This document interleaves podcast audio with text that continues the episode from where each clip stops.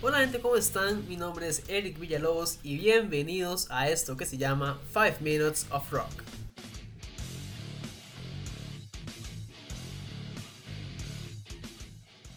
Buenos días, tardes, noches, dependiendo de la hora en la que estén escuchando el programa. Espero que hayan tenido una excelente semana sin muchos inconvenientes y sobre todo con muy buena música.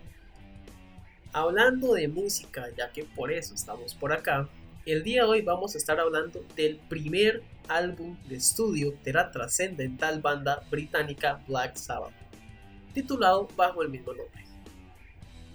Para los que no lo sepan, esta agrupación originaria de Birmingham, Inglaterra, fue fundada en 1968 y tan solo un par de años después lanzan su primer álbum de estudio en 1970.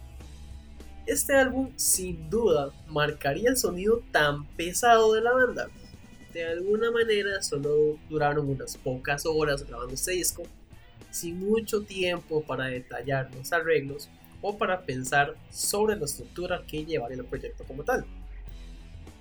Curiosamente, gracias a este ambiente en el que se grabó, se sentaron esos sonidos tan característicos, tan... a ver, tan sabatonianos, por llamarlos de alguna forma. Hablamos por supuesto de la afinación grave, de la baja de la guitarra de Tommy Yomi, y claro, las siniestras letras son los tres pilares tan peculiares del sonido que desarrollaría Black Sabbath en los discos venideros.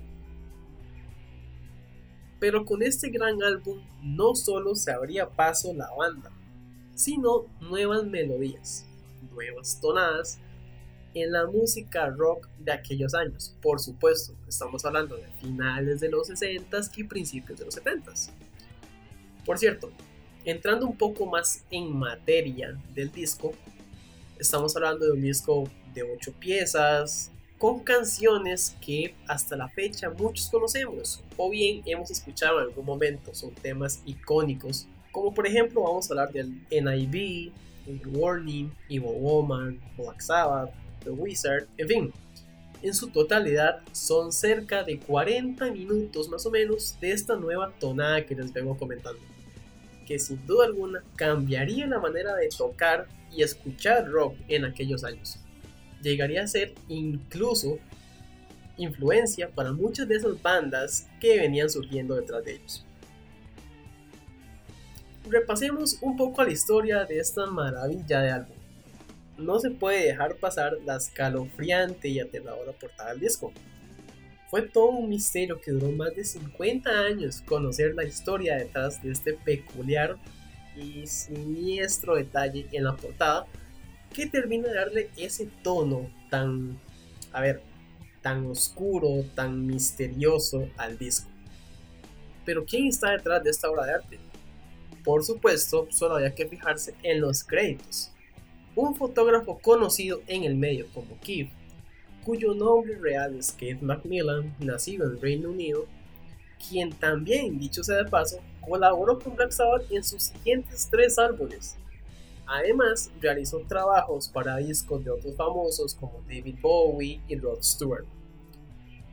Keith no frecuentaba regalar entrevistas a absolutamente nadie, pero fue precisamente el año pasado, para el 50 aniversario de este disco, que la revista Rolling Stones lo busca para una entrevista y sorpresivamente accede a ella, alegando que estaba muy feliz por haber hecho esa portada para la agrupación inglesa.